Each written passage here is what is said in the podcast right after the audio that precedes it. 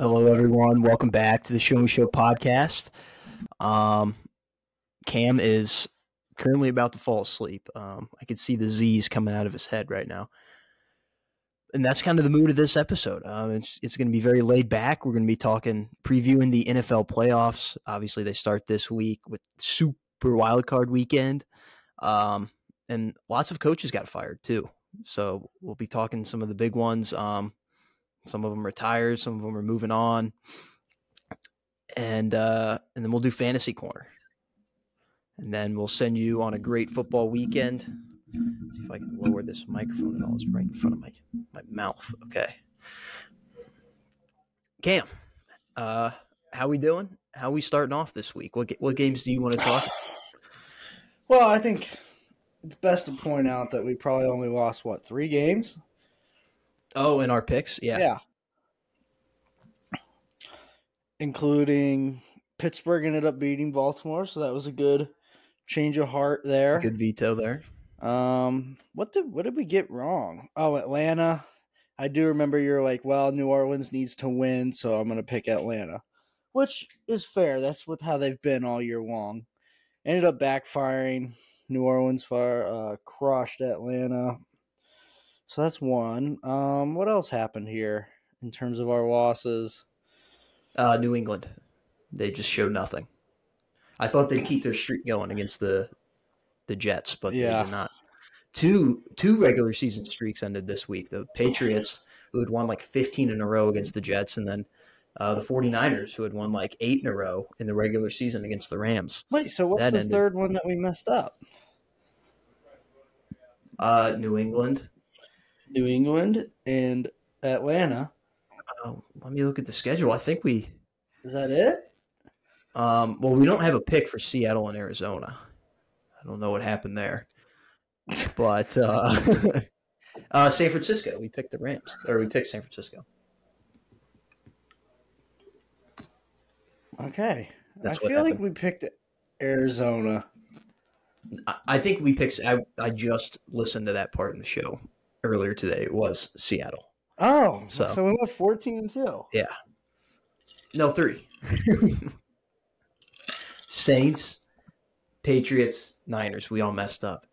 Cam is going to be a little slow brained today. Oh, This shit, is, yes. uh, this is, uh, Rams did win. Yeah, you're right. Yeah, Cam's going to be a little slow brained. So, all right, you pick. We each pick three games from the past week that we want to talk about to kind of make it go a little faster because, let's be honest, a lot of the games this week kind of sucked.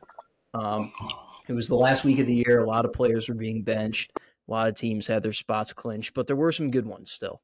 Um, I think we might actually just start off with the Colts at the Texans because that was kind of like our first taste at playoff football. Um, it was a win or be eliminated, or win and get in, or lose and be eliminated. That was your two options. And CJ Stroud and the Texans, they came to play. Um, it was a good game until the end. Um, but I mean, neither team can be sad about how this season went. Um, but the Texans, man, they they are building something. They're AFC South champions, and uh, I mean, they're looking. Anything they get in the playoffs here is just bonus at this point, I think. But I know they're going to be hungry. They're going to be looking to keep going, and sometimes a team like that can be scary. So we'll see what happens. Yeah, I mean, is there in sports in general? I mean, is there anything more important than hitting a home run on your quarterback draft pick?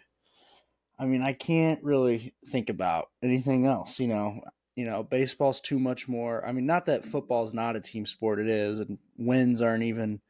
You know, wins is a team thing in football, but I don't know. You know, quarterback we all know most important position in all of sports. So like when you just nail that, no matter really how your season goes, it's a it's a slam dunk. And so you get that. You win seven more games than you won last year because they were what three, 13 and one or something like that. Yeah, something terrible like I that. mean, so they, they get to 10 wins, which is always a huge benchmark. And more importantly, you get into the playoffs. But yeah, CJ Stroud's the man. And so you've got that. So that's just a huge deal. And then um, on the other side, obviously, Colts, Shane Steichen. Um, you know, maybe, you know, he waited for, till the very, very end to have maybe his only big coaching miscue of the year. You know, pulling Jonathan Taylor on the fourth down, I think in like two, maybe something like that, um, when he's having one of his best games of his NFL career. And uh, you throw it to an Iowa player in the flat. Um, not exactly known for for points. An Iowa player that's not a tight end. We should clarify that. Yeah. But That's true. That's true. Iowa tight ends can catch, although they don't do that in college either. I don't. I don't know.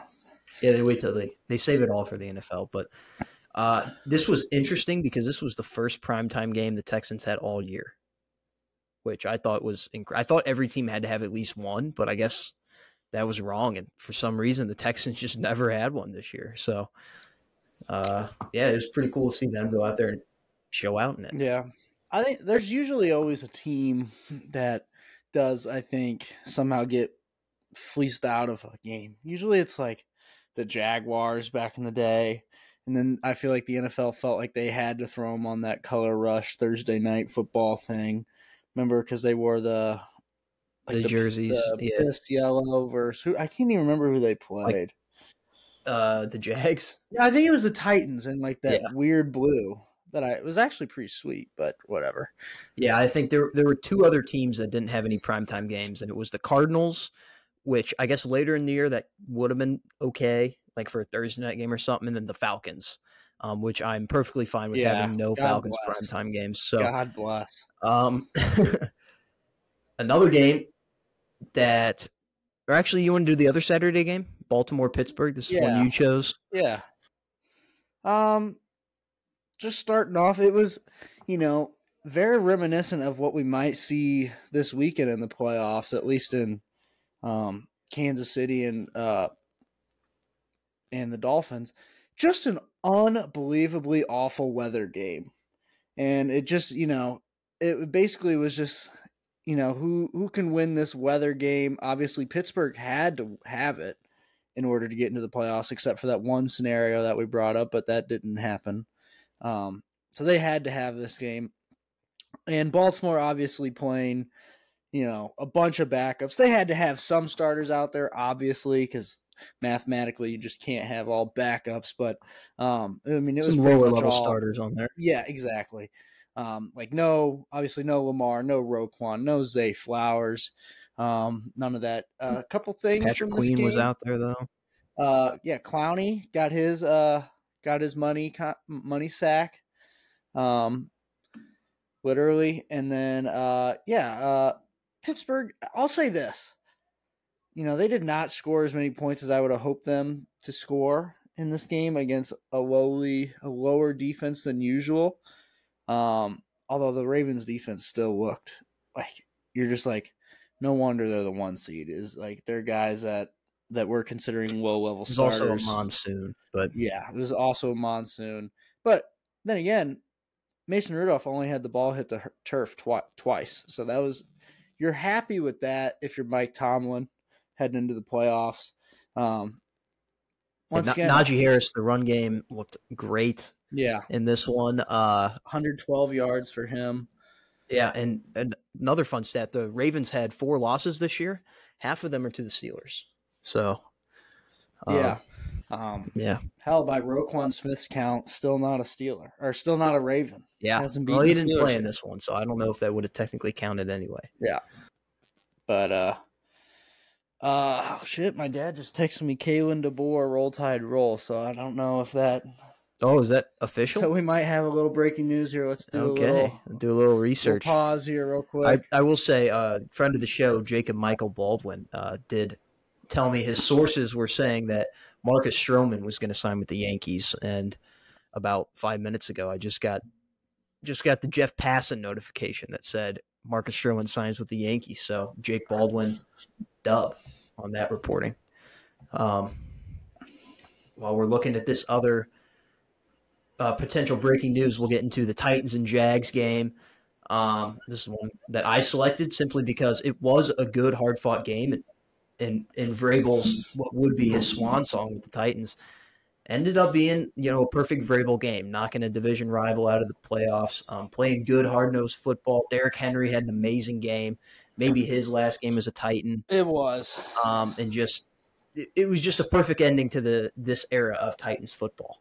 I mean, um, it was a good ending. I wouldn't call it a perfect ending for one reason. If you would have told me two years ago, 2022, you know, January 2022, if you would have told me that the Titans would not have Coach Vrabel, AJ Brown, Kevin Byard, or Derrick Henry going into next year, I would have been like, did the team playing have a We Are Marshall situation and crash, or like what? Why are all these guys gone? You know, I mean, this was it's one of the ultimate just debacles of a front office maybe ever. Yeah. At least in the NFL. I know we've seen it with like the Rockies and the, the MLB, but I mean, this is a one of a kind thing in the NFL. They they just single handedly just wrong move after wrong move after wrong move, and it it's ended them up here. They have nothing now. So, congrats. And funny enough, when they did fire Mike Vrabel, they said they didn't even bother exploring a potential trade for him, even though literally every single team in the NFL would love to have Mike Vrabel as their coach. I feel like they were like, you know what, we're just we'd rather fire him than than deal with all this paperwork and try to trade him. Which, I mean, I relate that. to that, but I'm also that. not the GM of an NFL team. Um, so I would be incredibly pissed if I was a Titans fan. I would just, I would actually probably enter the fan free agency if I was a Titans fan. This, I know that's like a very um, bandwagon thing to do, but this front office is so bad. They're just they're dumber than dumb. Um, and but they did get the win in this one, and the Jags, one of another ultimate collapse. There, kind of the second half of this year, the last two months or so has just been awful, and uh, yeah, they missed the playoffs. Kind of a shocker there. Yeah, but I you mean, know what? At the beginning of the year, when we were doing our preview, we both said this this team still has the Jags stink on them. Like they're they're gonna do something Jags. And that's exactly what they did. They just did the most Jags thing ever.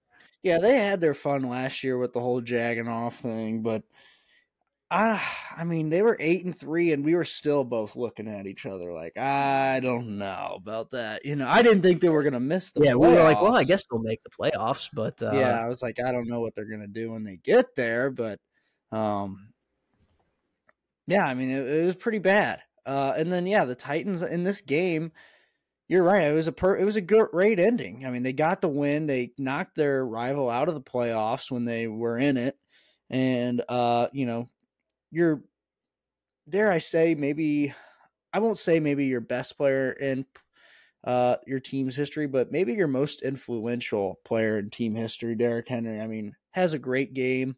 You know, like 150 yards or something like that, a touchdown or two, maybe. Uh, I can't remember if he scored a second or not, but you know, just a great game. You put it together a great game. Now you didn't have to do, you didn't have to put that great of a game together because the Jags were, they were jagging. I mean, I mean Trevor Lawrence, uh, his stats. You know, I saw a comparison with Mac Jones, and it was it was ugly. It was like, oh my god, I can't believe how similar these are. Um, I don't know if I don't. I'm not saying move on from Trevor Lawrence. I just Next year, though, you I mean, you have to see some like incredible growth. You know, uh, I don't know what no, else to no, say. I, about no, I get that. I mean, it it was a there wasn't a lot of progression this year. I know he was dealing with a lot of injuries, so I think you just kind of hope that maybe one of those was more serious than they were letting on, and that's what was causing this. Because he did look good in the first half of the year. Um, it was kind of after that Bengals game, like where he limped off the field, where they didn't give him the cart, and then he had the shoulder stuff that was yeah. going on. Uh, he might have been more injured than what he was letting on. So I guess as a Jags fan, you just got to hope that that's what it was, and going into next year, you know, the normal Trevor will be back. But normal NFL Trevor, you know, it's still not what you hope for yeah, he was of, hoping for a guy like CJ Stroud. You're you're you were hoping for a Peyton Manning kind of thing, you know, um, after his college career, after yeah Lawrence's college career. I think that's kind of what they were expecting to get. Uh, it just just hasn't happened yet. Um, but yeah, you're right. I mean Stroud, and that the AFC South is gonna get it's gonna get weird, you know, because you have you know, obviously, I don't think the plan is not Gardner Minshew in uh, you know, for the Colts going forward. But he did a great job. Not a great job, but a good job as a backup. No, I'd say he did do year. a great job because the Colts were a team that were not expected to contend at all. Yeah, and even with their yeah, starter. even with their starter, and when it went out, they were still contending, and you know they were a drive, a- you know, a few yards away from from coming up with that win. So, uh, you know, I'd argue that he did a great job. I mean, keeping him in there until the very end. Uh, and then one more game that I have on here is Packers Bears. I got the uh, newly acquired Jordan Love jersey on today. Um, Love is in the air. I'm a little nervous to wear it for the playoffs because you know obviously I just acquired it. So we don't know what superstitions lie with this jersey, but um, yeah, I, it was a great game. I, I had a little bit of a struggle to to watch it because it was on CBS, and of course the local CBS game was the Chiefs game, um, which was basically like watching a USFL game. Um, so I, I had to find other ways to get the Packers Bears game on, and I did. Jordan Love looked good, but most importantly, I think the team looked really good. A lot of these young receivers are finally starting to step up and, you know, build some confidence. I don't know. Like Dontayvion Wicks is catching touchdowns like a machine right now. Bo Melton, Rutgers, Bo Melton, Rutgers. he's come That's out of guy. nowhere. Yeah. Just the last few weeks, he's he's turned into like Jordy Nelson, and he's just catching passes. He's open all the time. Um. Jalen Jayden Reed is becoming a just a, kind of like a, a leader at the receiving corps. He's kind of been the number one receiver here the whole year, and he's taken that role of of that guy. And then we still have Christian Watson lurking. Um, if he can ever get healthy, he he he's there still too. Um, and Aaron Jones looked fantastic. I mean, he was finding holes. He had the whole whole ground game available because AJ Dillon was out. Um, and the defense. This is now the second week in a row that that we've looked really good on defense. Um, and really held our opponents to no touchdowns because let's be honest, like the Vikings one was it was all garbage time touchdowns, so it didn't really matter. Um, so hey, shout out Joe Barry for stepping up, but I think it it's really just um, the Vikings were playing with Jaren Hall and the Bears um, were playing the Packers. I think you know that's that's kind of a good combination for having good defense. But I, we will really see.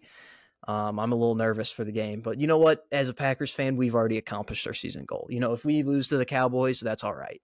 Um, I'm hoping that we win, obviously, but if we lose, we still went nine and eight. We made the playoffs in a year that was supposed to be a rebuild. Um, just trying to figure out our team moving forward. We're the youngest team in the league. Um, Jordan Love had probably a top five QB season, like just purely QB, like not rushing or anything. Like if you just look at touchdowns, interceptions, QBR, yards, um, completion percentage, he probably had a top five year in terms of the quarterback position. So um, definitely got our guy moving forward. And um, I, I obviously will talk about the game later, but for next week. But yeah, Yeah. that's it for this one. It was a big win for the Packers, clinched that spot. Yeah, and it, you know some things to point out here going into next week. I know we just said we'll talk about that, but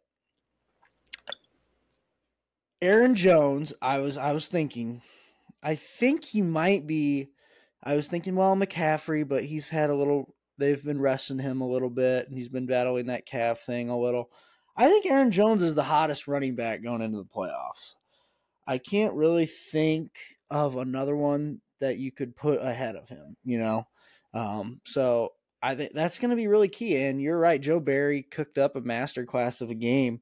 Um, this year, you know, last year they needed this game to get in. They had to have it last year. The defense didn't get it done. Um, Yeah, but the defense, you know, they had that, uh, you know, Lions put together that game-winning drive on their head last year. Um, this year they had a, you know, they needed this game, and no, the Bears didn't even cross the goal line. So, you know, that's pretty good. But not just that, uh, some big guys were playing really good, and because you know people forget, I think, throughout all the Joe Barry stuff, and sometimes these guys don't have their best days, but like they have some really young players that are very talented. Uh, Devonte Wyatt, uh, Quay Walker, you know, if he keeps his head on right, I mean, He's been doing okay this year. they've been, they've been, uh, they looked good in that game. The front seven of the Packers looked good, which at sometimes during this year you were like, you would think maybe they had their their head screwed on the wrong way, you know. So that that's good going into the playoffs. Uh, I guess one tidbit that is scary for both the Steelers and uh, the Packers were both seven seeds coming into these playoffs. Um, in the 14 team player, We got nothing to era- lose.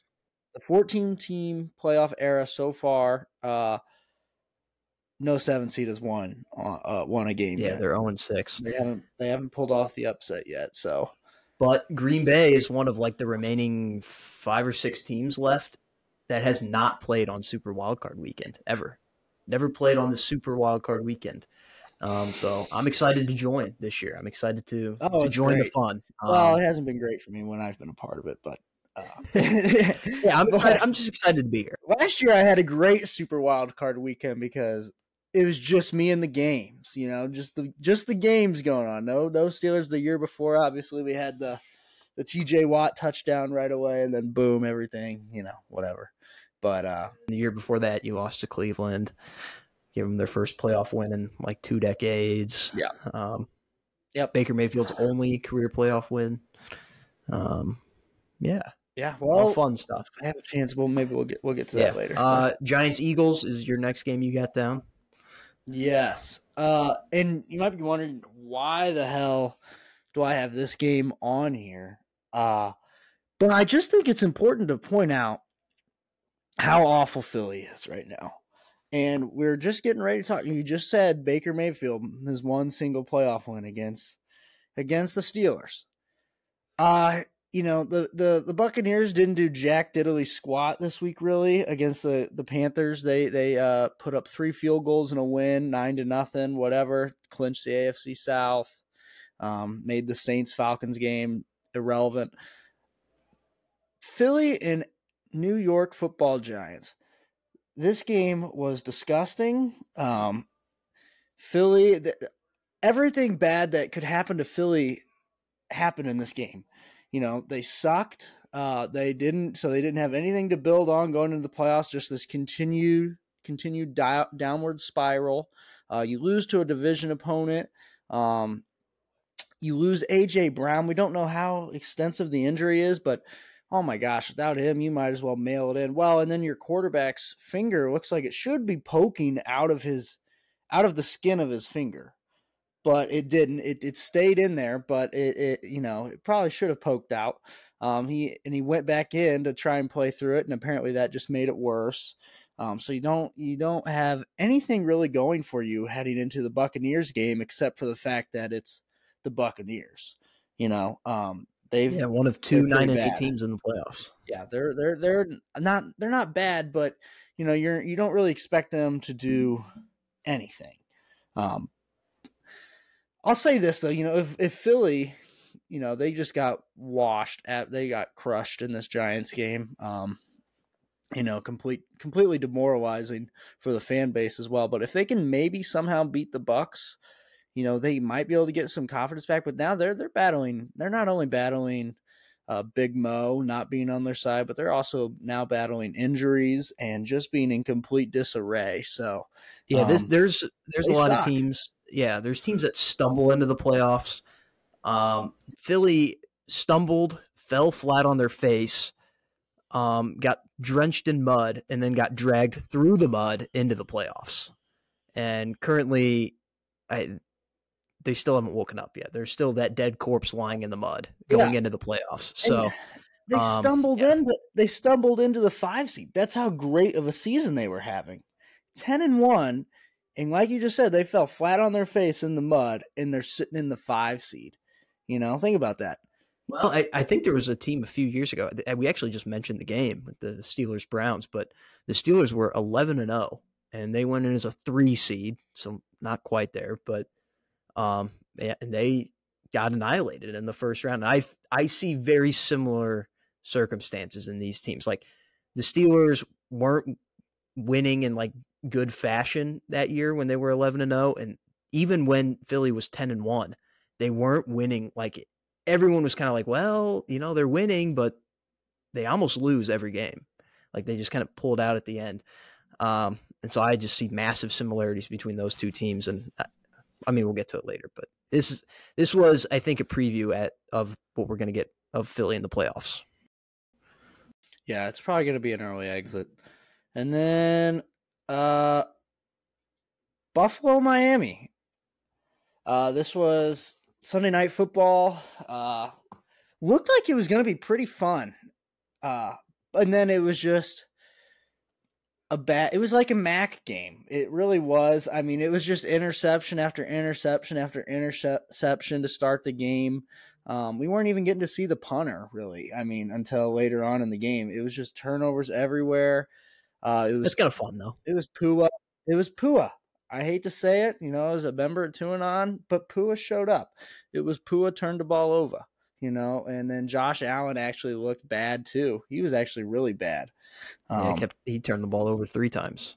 Um, and they still somehow won. And uh, so the Bills came all the way back and climbed their way into the two spot, which is two home games if you can win uh, your first one. So uh, it sucks what happened to the Dolphins because they lost uh, Jaelan Phillips, Bradley Chubb, your two best edge rushers.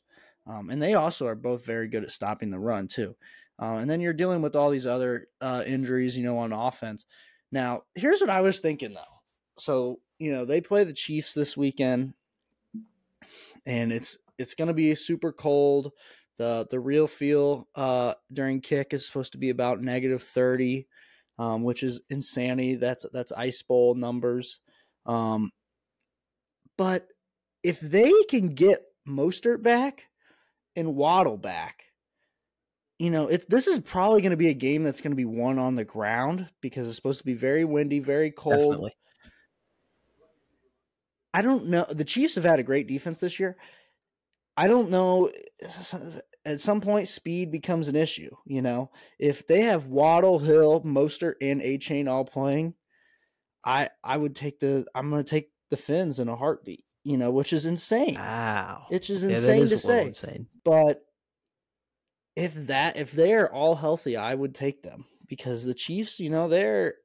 It's not that they limped in. I mean, geez, they you know they won 11 games, but you know if you've watched the Chiefs, you know like kind of like what they have been this year. They never yeah, they're like the Eagles, but not quite as bad. Yeah, they never got it to click. The the difference between the Eagles and the Chiefs is the Chiefs defense is still good. Eagles defense is not good anymore. Yeah, that um, that that's the big point. Is yeah. that the Chiefs defense is this is probably the best defense Mahomes has ever had. Yeah. And it just so happens to be paired with the worst offense he's ever yeah. had. So that's usually how it goes. Yeah. But and then the other big difference between the two, and don't get me wrong, I I think Jalen Hurts is going to be able to bounce back probably in his career, but you know, one team has Mahomes, one team has Jalen Hurts. That's another big difference between the two teams. Um, and then the Chiefs are at home in this situation, which is going to help. And they, these guys are a little bit more acclimated to playing in cold weather games. But you know, and it's not that the or the Dolphins aren't exactly prepared for a game like this, if you ask me. But they they do have to play cold weather games. They got to play Buffalo, uh, New England, and the Jets. You know, on the East Coast every year, and they play in the AFC, so they play in all kind of cold weather cities. But um, I don't know. I just think if it comes down to being on the ground, it's going to be. Think about the, jerseys, though, Cam. Actually, you know what? You just want to get into the uh, the NFL playoff preview here? Yeah, we're we're at the end, so we can. Okay. This one's uh, also on the cock, by the way. It's there's all kinds of storylines around this Chiefs game. Obviously, you know, uh, Taylor Swift, the Chiefs' uh, offensive woes, uh, are the Tyreek Hill return to yes, Arrowhead. Tyreek Hill's official return to the, to Arrowhead. These two teams played earlier this year. Um, not on American soil though. I mean, all kinds of stuff. And if the Dolphins have their guys. Um, really crazy enough, the Dolphins kind of win a guy off against the Chiefs. You know, I mean, really, when you, are doing a guy off Chiefs Dolphins, you go Mahomes, and then you're kind of forced your hand. You go Kels, and then you're kind of out. Uh, you could go defense. You could go uh, Chris Jones. I think you you could. You could go with Jarius Sneed. Yeah, he's been Pro Bowl caliber. Uh, you could go Trent McDuffie. He's been pretty good yeah. this year. Uh, Nick Bolton, Mizzou. Yeah, you scored a touchdown in the Super Bowl. I think he's hurt right now, though. He's back. He is back. He's back. Uh, but... You go Creed Humphrey, uh, Pro Bowl center. Um, but Dolphins do they do have more. You're right. Like defense, they got Jalen Ramsey, um, Xavier Howard, although I think he's hurt. Um, they He's got Christian though. Wilkins, Jaelan Phillips, Bradley Chubb, although two of those are Two of those guys are hurt. but they're on the defensive line. Uh, Vic Fangio. Their offensive line, you know, now I think about it, you know, the Dolphins have a lot of injuries on their offensive line too. Like guys that have been shuffling in and out. But man, if they are healthy for this game, I would take the Dolphins, which is crazy because Mahomes has never lost, or he has lost at home in the playoffs before, but never in this round, never this early. I don't Yeah, think he's true. ever played this early. You know, he has played in the wild card before, but Yeah, but I mean, he has made the AFC Championship game at home every single year that he's been a starter. That's just it's just crazy. it is. It is And crazy. it- it's kind of like for me, like the you just pick the Astros. Like when you see the Astros in the playoffs, they've made six straight ALCSs. You just pick them. And like this year, I was a little bit hesitant because Astros weren't as good in the regular season as they usually are. But I'm like, well, they're the Astros. Like I have to pick them. And sure enough, just like clockwork, they end up in the ALCS again somehow.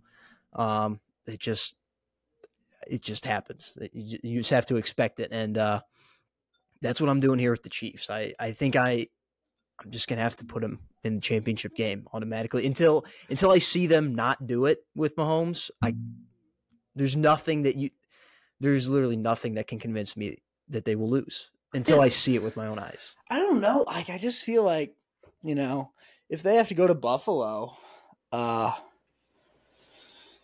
yeah, that'd be Mahomes' first road play. A lot of people are always talking about how Mahomes has never won a, a playoff game on the road. I'll be honest. I think he's so good that I don't think that really matters. You know, um, he Well, wins. He He's wins never road- played on the road, but I mean going into Buffalo for your first That would be tough. hell of a game. But you know what? I I don't have that much trust in Josh Allen, you know, and I know he's a great player. Uh, he's accounted for the most touchdowns this year. Uh, also has accounted for the most turnovers. Um, I just don't trust him. So if you know if the Chiefs were to get into a a Buffalo game, it would be a big toss up for me. But uh, I think I probably would still lead or lean Chiefs. But I'll tell you this: I think and I had never felt this way before, but if the Chiefs have to go to like Baltimore, I I think I would take Baltimore, you know?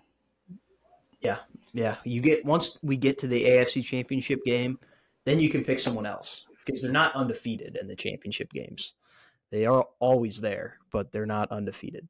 Um, all right, so for our picks this week, um, obviously during the regular season we always combine we we pick together and we have show me show picks, but in the playoffs we face off against each other. That's what we did last year. Um, who's your pick in this game, Cam? Chiefs, Chiefs, Dolphins it's on so the hard to say because I don't know who's playing. Um, because like I said, if if Mostert, Achane, uh, Waddle, and Hill are all a go, I'm I'm gonna take the Dolphins. Um, so I might have to. This might have to be a wait and see kind of thing for when we Okay. finally calculate it all. Um, but that would be my pick. I would take I would take the Dolphins. I- I'm going Chiefs no matter what. I just said there's nothing that can convince me just because I have never seen it done before. So Yeah, to see it to fair. believe it type of game. You know for me. what? And I agree with that. But then again, I also so like because I was on the same thing. I'm like, Chiefs in the, at home in the playoffs. It's like an auto. It's an automatic pick usually. But and I the whole year. I mean, I've talked about this on the show. The whole year, I'm like, Chiefs are gonna they're gonna get it to click. They're gonna get it to click. They're gonna get it to click. They never got it to click, and that is what is concerns me.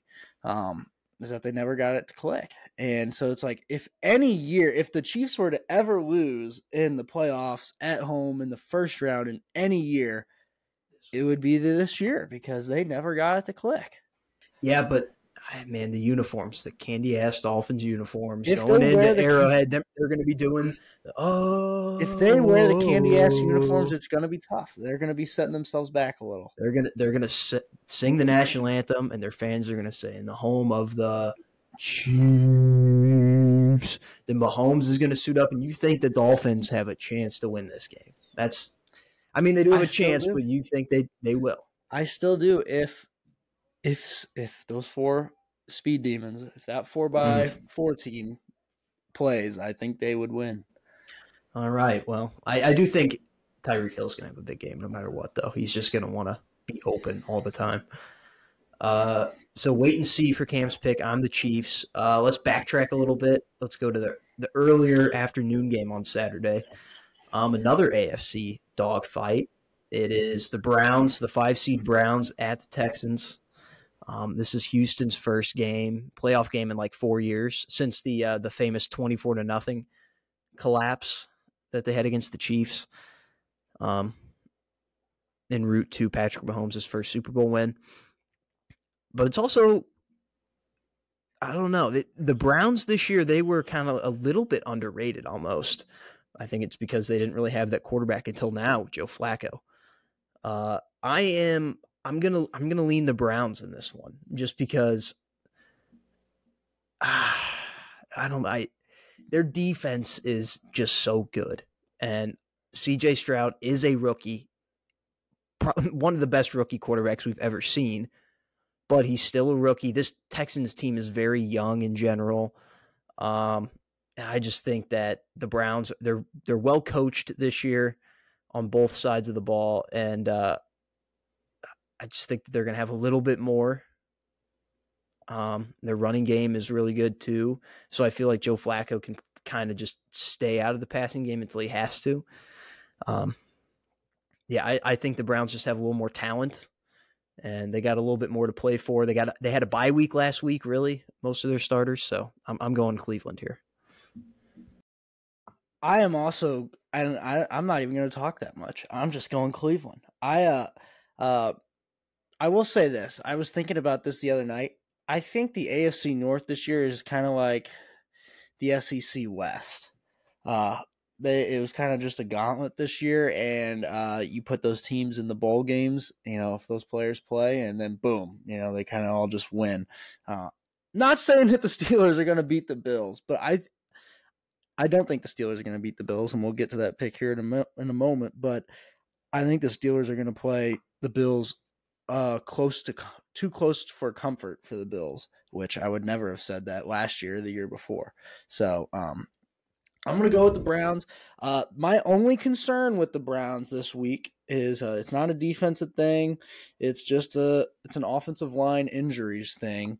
They've also been battling some injuries on the offensive line um and those are tough because, you know, you have a guy like Will Anderson who's just going to be looking to eat, you know, um, his first playoff game. And then um, I'll say this though: if the Texans do win this game, it'll change a lot about how I make my picks, you know, going forward because it's kind of gonna just be like Stroud just might be that guy. You know what I mean? So well, also.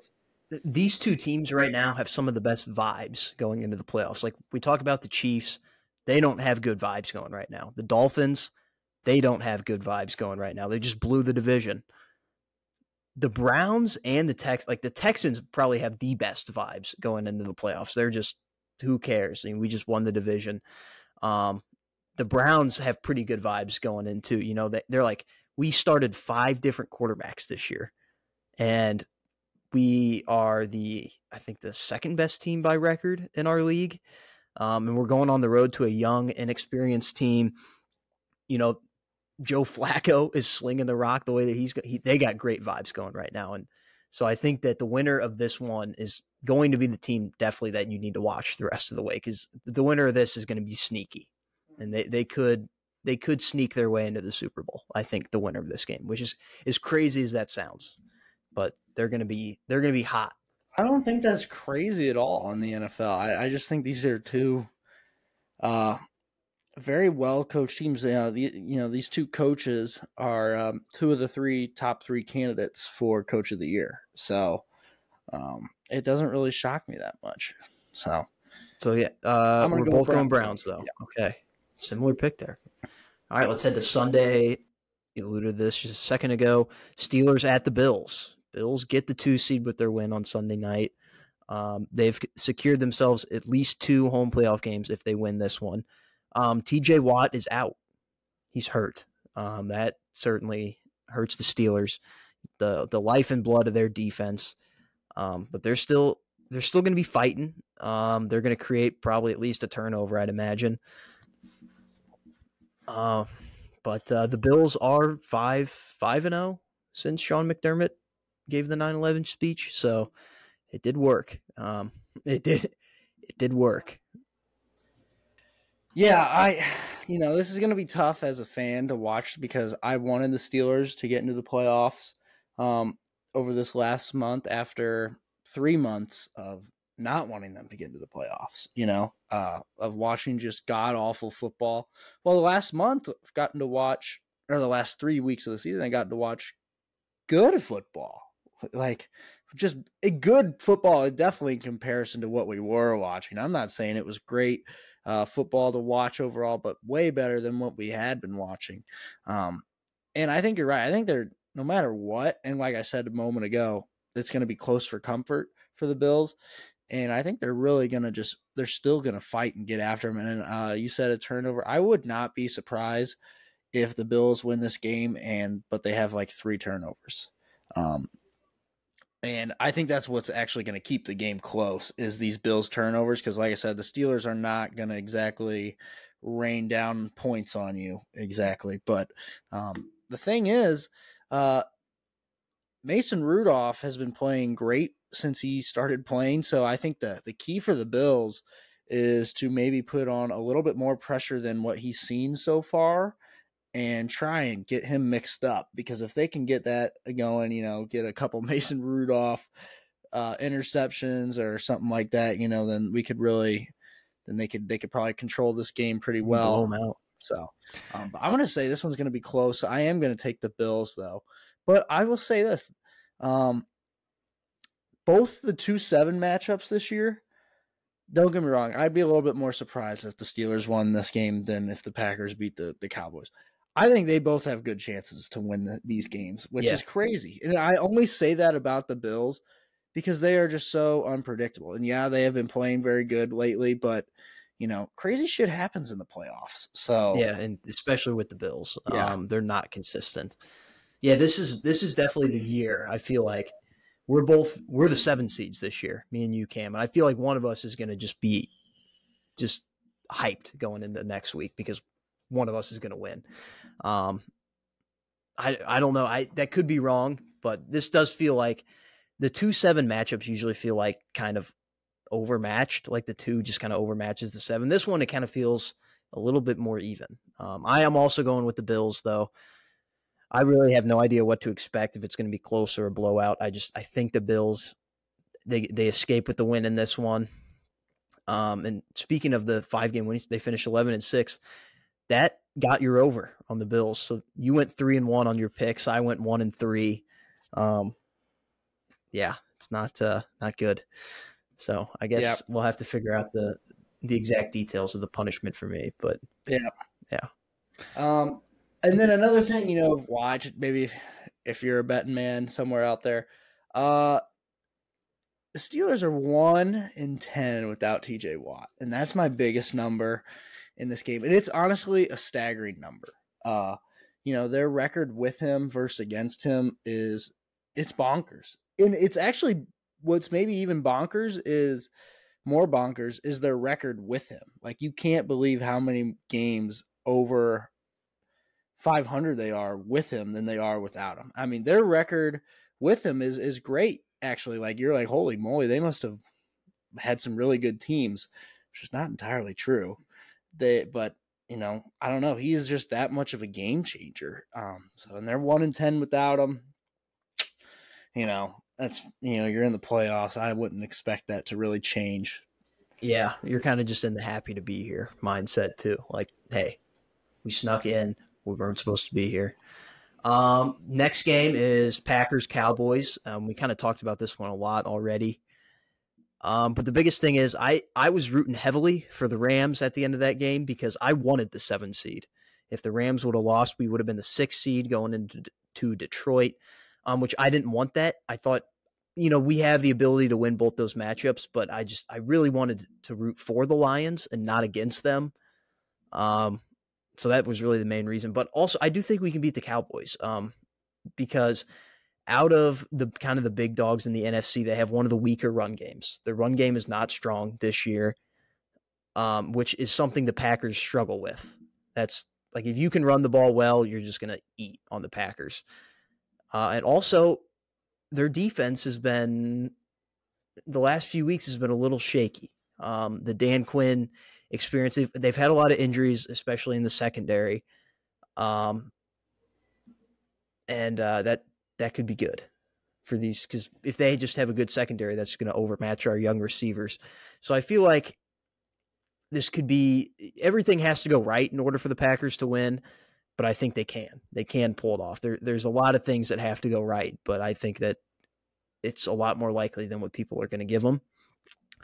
I'm still gonna I'm going to go with the Cowboys in this one, just with the safe pick because, uh, you know, it, no seven seed has ever won. The two seeds are undefeated in this round, and it's another one of those things you just have to see it to be, to believe it. Um, I do think this will be a competitive game at that, uh, but it, I mean this this is a game you kind of have to keep like close. Like the defense has to show out because if the Cowboys get out to a big lead, it's going to be hard to come back. I I don't know against the Cowboys defense. I feel like they'll lock in if they get a big lead, but also the another thing with the Cowboys, they had three O linemen out with injury last week, and they had a fourth one go down in the middle of the game. So I don't know what that's looking like going into the game, like who's all healthy.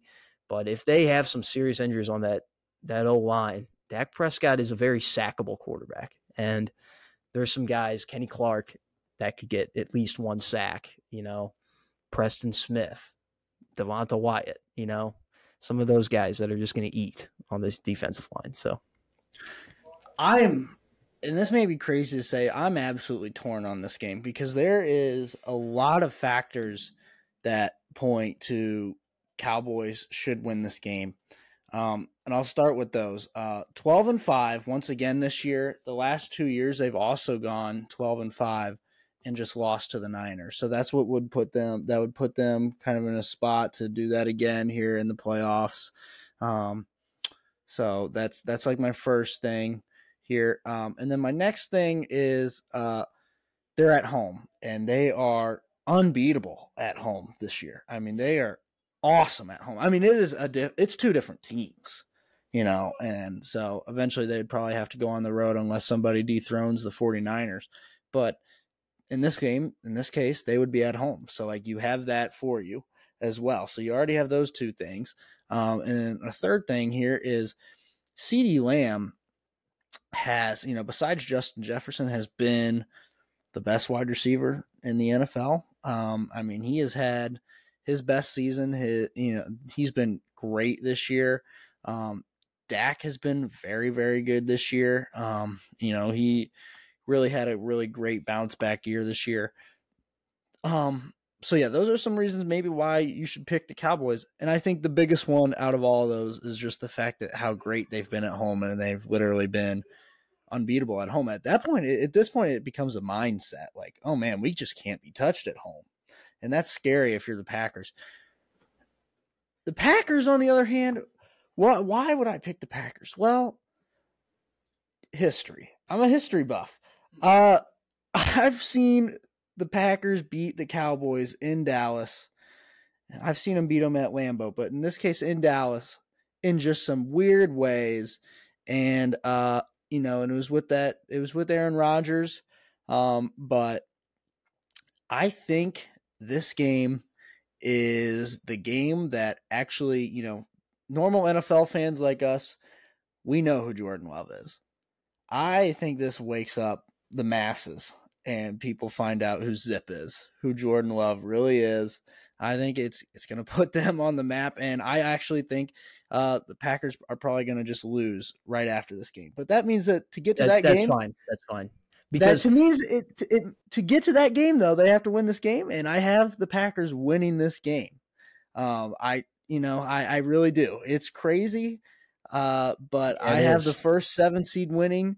I have the Packers beating the Cowboys in a very close game, and you're going to be like, "Holy shit!" Jordan Love is very, very good, and um, Mike McCarthy is getting the tap on the shoulder to not come back, and we'll see all kinds of stuff with that this offseason. But um, yeah, Packers are going to win this game, so I've got the Packers. Yeah, that's insane. And I, I will say, I, I'm going into this game with a little bit of hope, like for winning. If we do somehow pull off this upset, beat the Cowboys, we're going to San Francisco. I have a zero percent chance of winning. I there was, I have no expectation of winning that game. I have seen that story so yeah. many times in the playoffs that I I would might not even watch that game yeah. just because I know what's going to happen. Sad. Um, I would just be happy to beat the Cowboys. So, but I've seen this movie a couple times too. exactly. That's also the thing is that I've seen us beat the Cowboys in heartbreaking fashion multiple times. Um, so maybe we'll do it again. I don't know. This would really be the the passing of the torch from Aaron yeah. Rodgers to Jordan Love if if he can pull off this upset. Uh, the nightcap probably the best game on the slate, at least storylines wise. We have the Rams at the Lions, Sunday night football in Detroit, first home playoff game in Detroit in like 30 years. And of course, of course, it's the homecoming for Matthew Stafford. He was supposed to be the chosen one for Detroit, drafted first overall, one of probably the best quarterback in Lions history. Um, could never win there. They never gave him the team to win. They trade him to LA a couple years ago. He goes wins a Super Bowl his first year, and uh, now his first game back is in the playoffs in Detroit. They're banning Stafford's jerseys in the stands. Apparently, I don't know if like you can actually do that, but yeah, I, they're banning them. Uh, it's gonna be it's, it's gonna be rowdy. I mean, this crowd is gonna be they're gonna be ready to go. They just most of them just won a national championship on Monday night. Um, forget that. So most of these these fans are hot. They got winning on their mind. Um, but the Rams are hot too. And you know, Jared Goff is this is a, a revenge game for him against Sean McVay. Um, so I will be rooting for the Lions in this one hard, but the Rams, I mean, their only loss in the last two months is in overtime at Baltimore, who most people say is the best team in the league right now. So they're hot. They're not slowing down. I mean, they beat the Niners last week with Carson Wentz. And I know the Niners are benching a lot of people, but still, I mean, that's that's an impressive feat. They're they're hot right now. And uh, while I will be rooting for the Lions, they're still the Lions, and they don't get good things. They don't they don't have nice things in Detroit, and uh, it's going to continue to stay that way. LA moves on, uh, and in my opinion, yeah, yeah, it sets up a Niners Rams matchup the next week. So.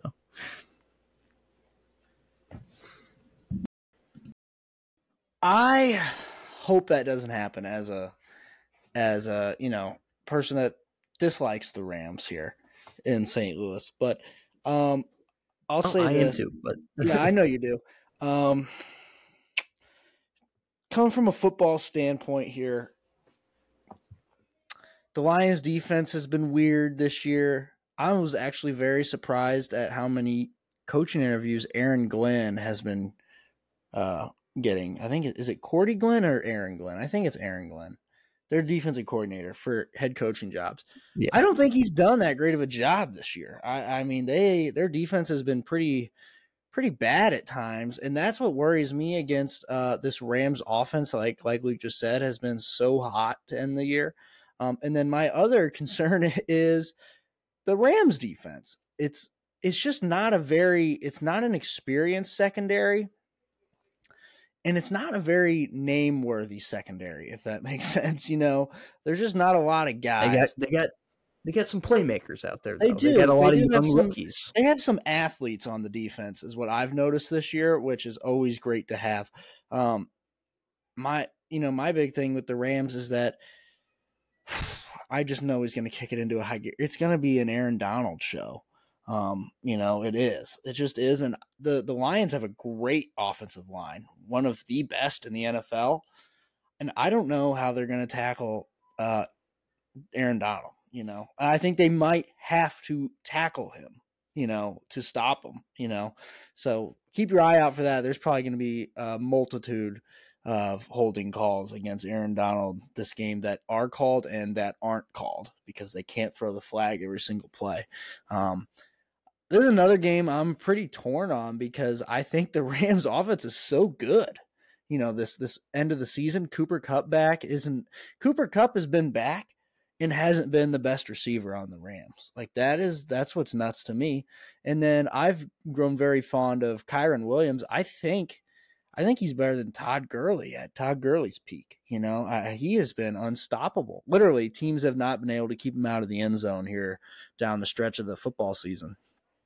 Um, but I and uh, there was you know the Hockenson injury is tough for the Lions because that you know he was a real I'm sorry not Hockenson LaPorta uh, that injury was very big you know because that's one less guy that this Rams secondary and linebacker corps doesn't have to cover. And that was a big that was a mismatch before like if that game was played on paper before the LaPorta injury. Um I I lean Rams too, but I, I, I there's a there's a part of me that thinks that the Lions somehow pull off a Dan Campbell like miracle.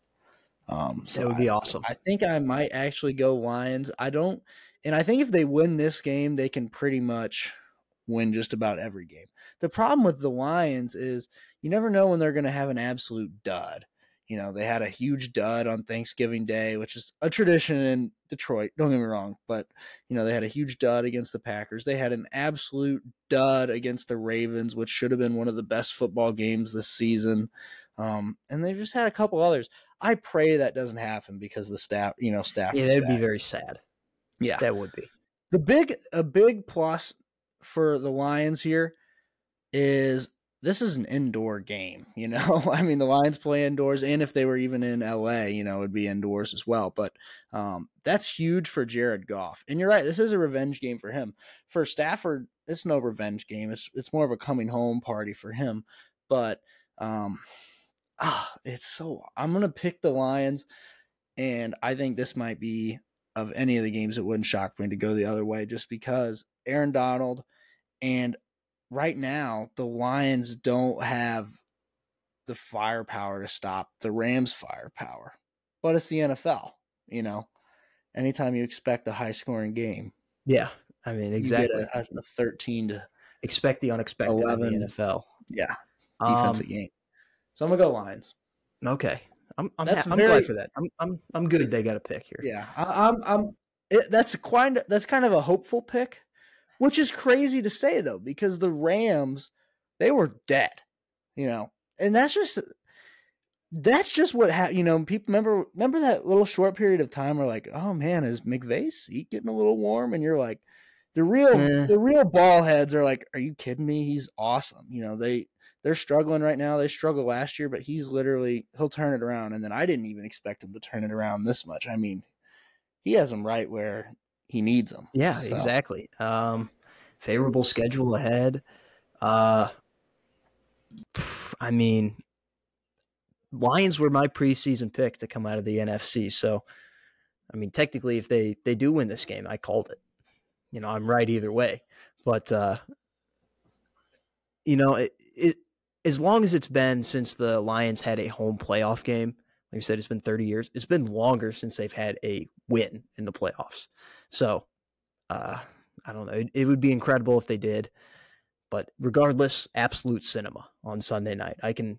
This is the Cris Collinsworth, Mike Tirico game, and uh, that's perfect. That's that's the perfect broadcast crew for this game, if you ask me. Um, and then the final game on Monday night, we have the Bucks and the Eagles. I I was very disappointed this was the Monday night game because they kind of give us like good ones on the Monday night, and this is like the worst game, if you ask me. Um, I'm going. I'm going Buccaneers, and it's as simple as this: the Eagles, they're deader than dead. Um, their fans are turning on the team. Everyone's getting injured. Um, their coaching is awful, and uh, the Buccaneers can kind of just do their own thing. Like Todd Bowles can dial up that defense um, to stop the run, and then the passing game will take care of itself. Um, and then Baker, if he can just do enough against that struggling Eagles defense right now, I could see him winning something like 17 to 10, you know, just kind of eking out the win uh, at home. And speaking of the Bucks, they're the only team in the NFC to make the playoffs the last four seasons. That's consistency, baby. Um, yeah, for sure. So yeah, that's that's my pick for that one. Yeah, I'm also going to take the Buccaneers. Um, my my hope for the NFL is that the Eagles get back on track. Eagles get back on track. It's a whole new it's a whole new game in the NFC. Um, but they have to. They I mean, this sounds cliche, but I mean they literally have to do it in this game. This is their last chance because this is the this really isn't that all different from some of their last few games to end the season in terms of how good this team is. It's really not that big of a jump up or down from Cardinals, Giants, Giants, you know, whatever. You know, it's really not that big of a difference and I hate to say that about the Bucks, but um and but the thing is about the Bucks, we were talking about the Eagles poor secondary play. Um you know, he could have a Baker could have one of those games, you know, where he dials it up to Mike Evans twice in the back of the end zone for like 130 yards, you know, and they they win this game. Um, and that's why I'm taking the Bucs and the Buccaneers defense is I believe it is the youngest defense, and I believe uh, they're not the youngest team. The Packers are the youngest team, but I believe this defense is the youngest defense in the league, which is crazy because it has Lavonte David on it, but um, million years old. Yeah, but uh, so yeah, there's that. I I think they they will get after the Eagles, but that is um you know I hope it just be more fun if the Eagles can figure it out some way. Um, I think it's it's kind of the same way for the Chiefs. I kind of hope the Chiefs figure it out too because I think if that team so, suddenly just comes back into form, it's like that changes everything too. Uh, because right now, these two teams from the Super Bowl last year, you can kind of I mean, I did. Uh, you didn't, but I kind of just I'm writing both of them off, you know. So, uh, and I think it's justifiable. They've both been really, really mid, and the Eagles have not even been mid. They haven't even been mid as a mug. They've been bad. So yeah, I mean, and here's the thing: like they both made the Super Bowl last year, but how often do teams repeat? Like in today's, it, it's it's very rare that a team that was in the Super Bowl last year goes back um, especially the team that wins it. So I, I don't think it's a surprise at all to not pick them. Um, I, I think we get two different teams in the Super Bowl this year. Um, whether it's the Ravens, Niners, uh, Bills, Cowboys, hell, the, the Rams, uh, whoever it is. I just think we get we get two different teams. We get a completely new matchup, and uh, it'll be fun. And that's the uh, that's the that's the wild card preview. So um, exciting weekend of football ahead. Um, I'm thinking we probably we, we skip the the head coaching hire or firings, maybe leave those. Other than we could talk Nick Saban. Maybe. Yeah, let's Just, talk about Nick since he's college. Yeah, He's he's the only one that's retired. Obviously, Pete Carroll got fired, Vrabel got fired, Arthur Smith got fired, Ron Belichick. Rivera, let go. Belichick. Yeah, Um, Nick Saban. That was honestly the most shocking. Like all those guys, uh, Vrabel was a little uh, shocking, but Nick Saban just retiring on I think it was Tuesday morning or Wednesday. It was it was uh it was yesterday uh, at four o'clock. He informed the team a mandatory team meeting that uh you know he was retiring, and he's had he's already done a couple interviews talking about how he just you know this season was really grueling and he couldn't do it the same way as he used to be able to do it, and you know he was like a big believer in if he can't do it the way that it needs to be done, then he probably should, you know, hand it over to somewhere else, somebody else, which is such a football guy thing to do. But I'll say this, you know, uh, this one isn't like the Vrabel firing was just like, well, I guess it's not that surprising since the Titans are just such a freaking ridiculous organization. But this one, this retiring was not surprising because he's old and he's tired, but it was shocking. Like I was still shell shocked when I read it, and I was very, I was, I was sad. I'm still upset. It's like one of those things. It was, you know, it was kind of like uh, this year, uh, Tom Brady not playing. I was like, man, I miss.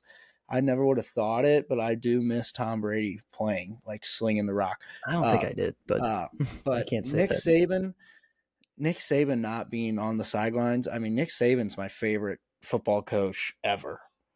just ever. legend. So By fun to watch. A country mile he is, and um, and and it's not just all the quotes and all you know the fired up at reporters and all the sayings that he has. It's I don't know. He's such a good guy too. We see it all the time. You know he, you know he tries to watch all of his players in the NFL as much as he can. You know he you know his players that don't make it to the NFL, they all say that they can reach out to him pretty much at any time for the rest of their life, and that's what coaching's all about. And you know, uh, it just sucks that uh, I won't get to see him on the sideline. You know, and there's there's something about him. You know, you and this is more for Alabama fans that they're gonna miss this is like no matter what when he was on uh, the sideline, it's kind of like when Tom Brady's your quarterback you know you have a chance no matter what. And not that you needed a chance because you're Alabama. You know, you already have this loaded roster. But even, you know, the, the, years when they were finally underdogs every once in a while,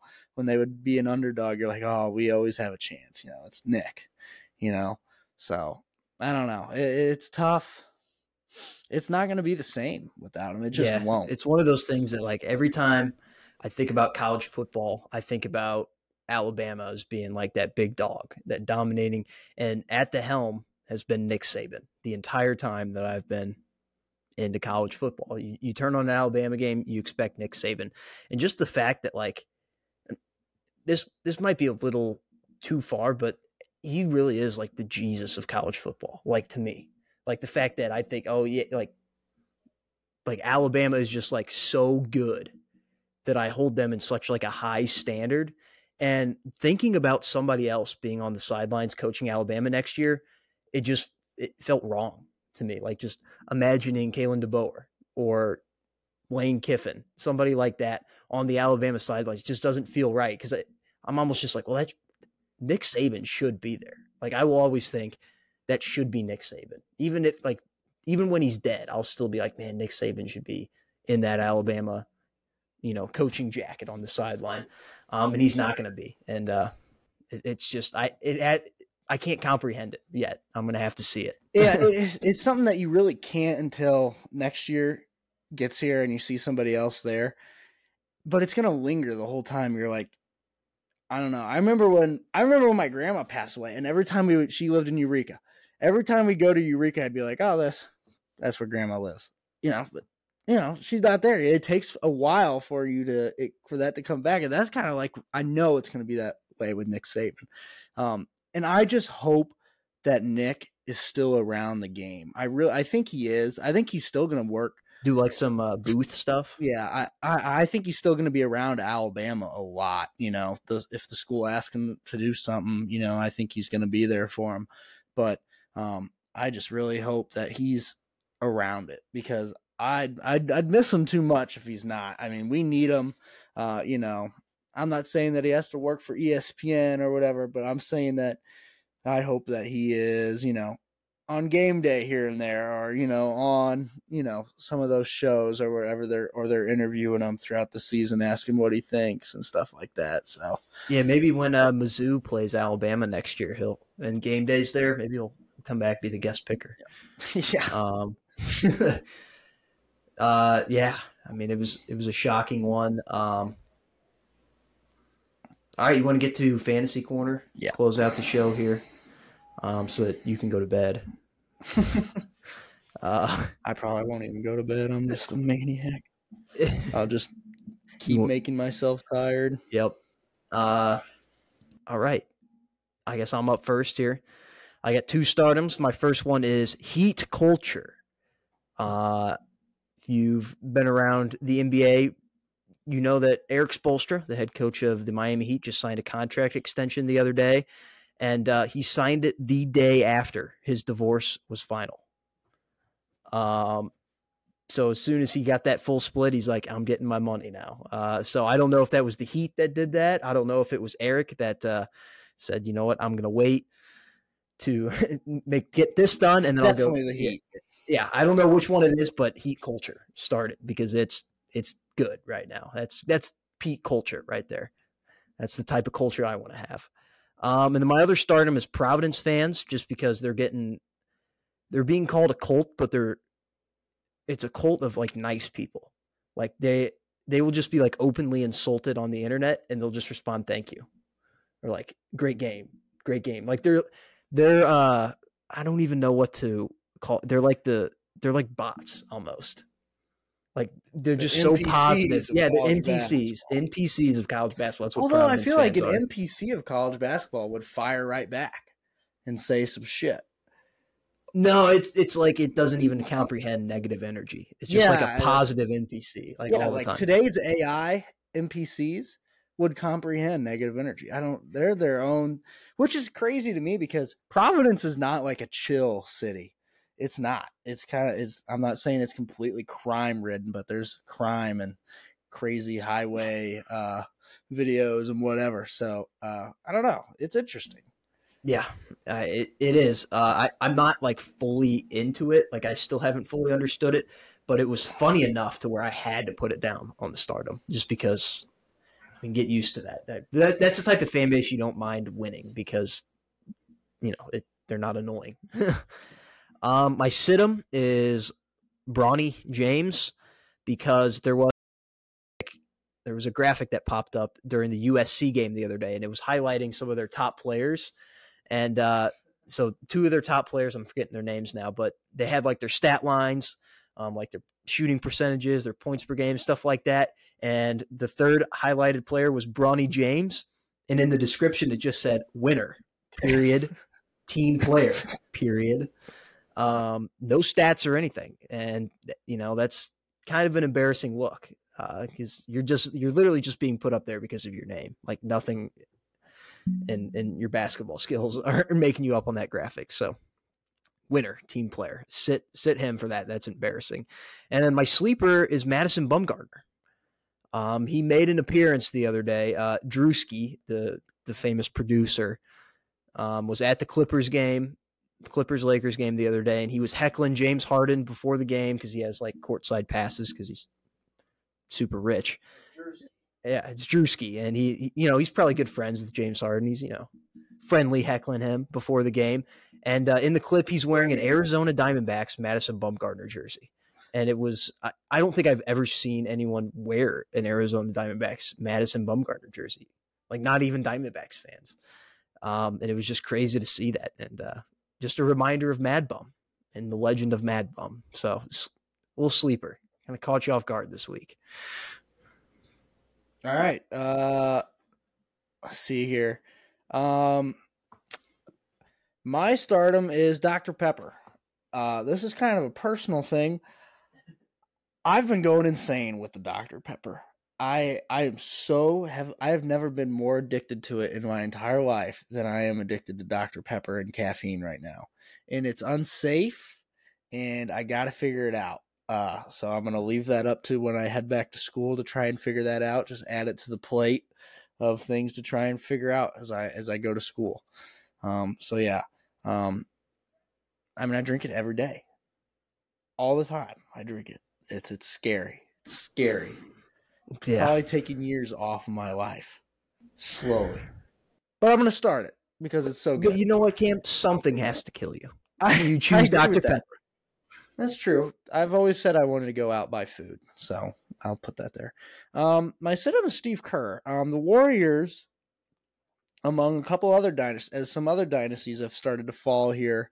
Uh, it seems as the the past couple days uh, between the Patriots, uh, Alabama's might be over. You know, with Nick finally uh, hitting the door or whatever. But uh, the Warriors, uh, they uh, said that everybody's on the trade block except for Steph. Uh, that's how bad their season's going right now. Uh, Steve Kerr hasn't been able to. I, I always thought he was a pretty good coach. He's not really he's not really doing any coaching right now. I don't feel like it. Uh, uh, no no no uh, life lessons, but uh, not just that. No nobody's really being developed. Uh, nobody's really getting better. People seem to be playing worse. Uh, there seems to be some tension in the locker room, which I I feel like I haven't seen since Draymond punched uh Clay or not Claypool, uh, Jordan Poole. You know, so which it wasn't that long ago, but like this locker room seems to always be in tune with each other, and uh, it seems like everything might be kind of falling apart there, um, which is weird. So like, what do you do? Like, you don't expect. I didn't expect them to fall apart yet. You know, Um, they're just a, it's the end of a dynasty. It is, I mean, they- but I like didn't they're, they're struggling to hold on to like the guys that made it the dynasty, and they're just not. I mean, Curry's still a good player, but he's not the player that he was, and you know everyone else is kind of same just. with Clay. Clay's nowhere Yeah. near as near. And Draymond almost retired. He had to be talked out of it by Adam Silver himself. Um, yeah, it's it's the end. I I get the vibes they're going to get in as like a nine or ten seed into the play-in round, and then after that, it's just going to be over. Yeah. Steve Kerr might retire. Um, yeah, I mean, I should probably be sitting the Lakers here too. I mean, they have. uh I mean, the other day I went to go check uh the standings on my computer, and I had to accept cookies to view the standings. And if you know what that means, it just means that they didn't even show up on the screen. I had to scroll down before I could find them. So uh, that's a very tough scene, really. Um, so there's that. Yeah. Um, and then my uh, this is a crazy way to end the show. What you're about to my sleeper is possible building collapses in New York City, particularly uh, the Brooklyn side of things. Um, you might be wondering, uh, uh, that is a pretty good sleeper. Possible building collapses. It's not something that you would expect. Um, but over uh, during the week, there was some videos emerged um, on the great uh, website that is xvideos.com. And uh, apparently, there that was a that was a crazy way to describe it. um, there Um, was some Orthodox Jews in Brooklyn um, at uh, I can't remember what it's called. Um, uh, McKivik, I think I want to say is what it's called, which is basically a Jewish bathhouse, um, and those are usually underground historically. And uh, basically, though, in the Jewish bathhouse, connected to it was these tunnels that were dug completely illegally by uh, this uh, this Jewish community under buildings uh, that span blocks long, um, uh, basically causing a huge infrastructure issue within the city of New York City, where some of uh, our nation's biggest buildings are, uh, could cause s- severe uh, casualties of, of some of these buildings that have collapsed, which we've seen before, by the way. Um, so, yeah, possible building collapses in New York City, uh, a big, big sleeper. So just keep your eye out on it. Some things that we have Yeah. seen since the, these videos came out of like the Jews coming out of like their tunnels that they they dug and stuff like that. Um, it does appear that they have already like sealed the tunnels up and stuff like that. So uh, hopefully they can like assure that those tunnels are like like maybe like you know fix the infrastructure issues that they these people caused unknowingly you know i'm not you know there's obviously i don't think these people tried to cause you know these giant collapse of buildings they're trying to expand their synagogue or whatever but it's a tough scene luke it's a tough scene yeah, definitely a sleeper. I- definitely a sleeper Uh, uh, I mean, I don't know what I don't even know what you would like. Do you have to just go down there and cement it all back up? To, yeah, I think I, I saw that they they were like trying to get cement trucks to like just Yeah. pour a bunch of cement in there, but uh, I don't I don't know what that's gonna do. I Yeah. guess it, they just gotta hope that fills all the tunnels up, or at least strengthen them a little bit. Yeah. Uh, but yeah, I mean it's been what twenty two.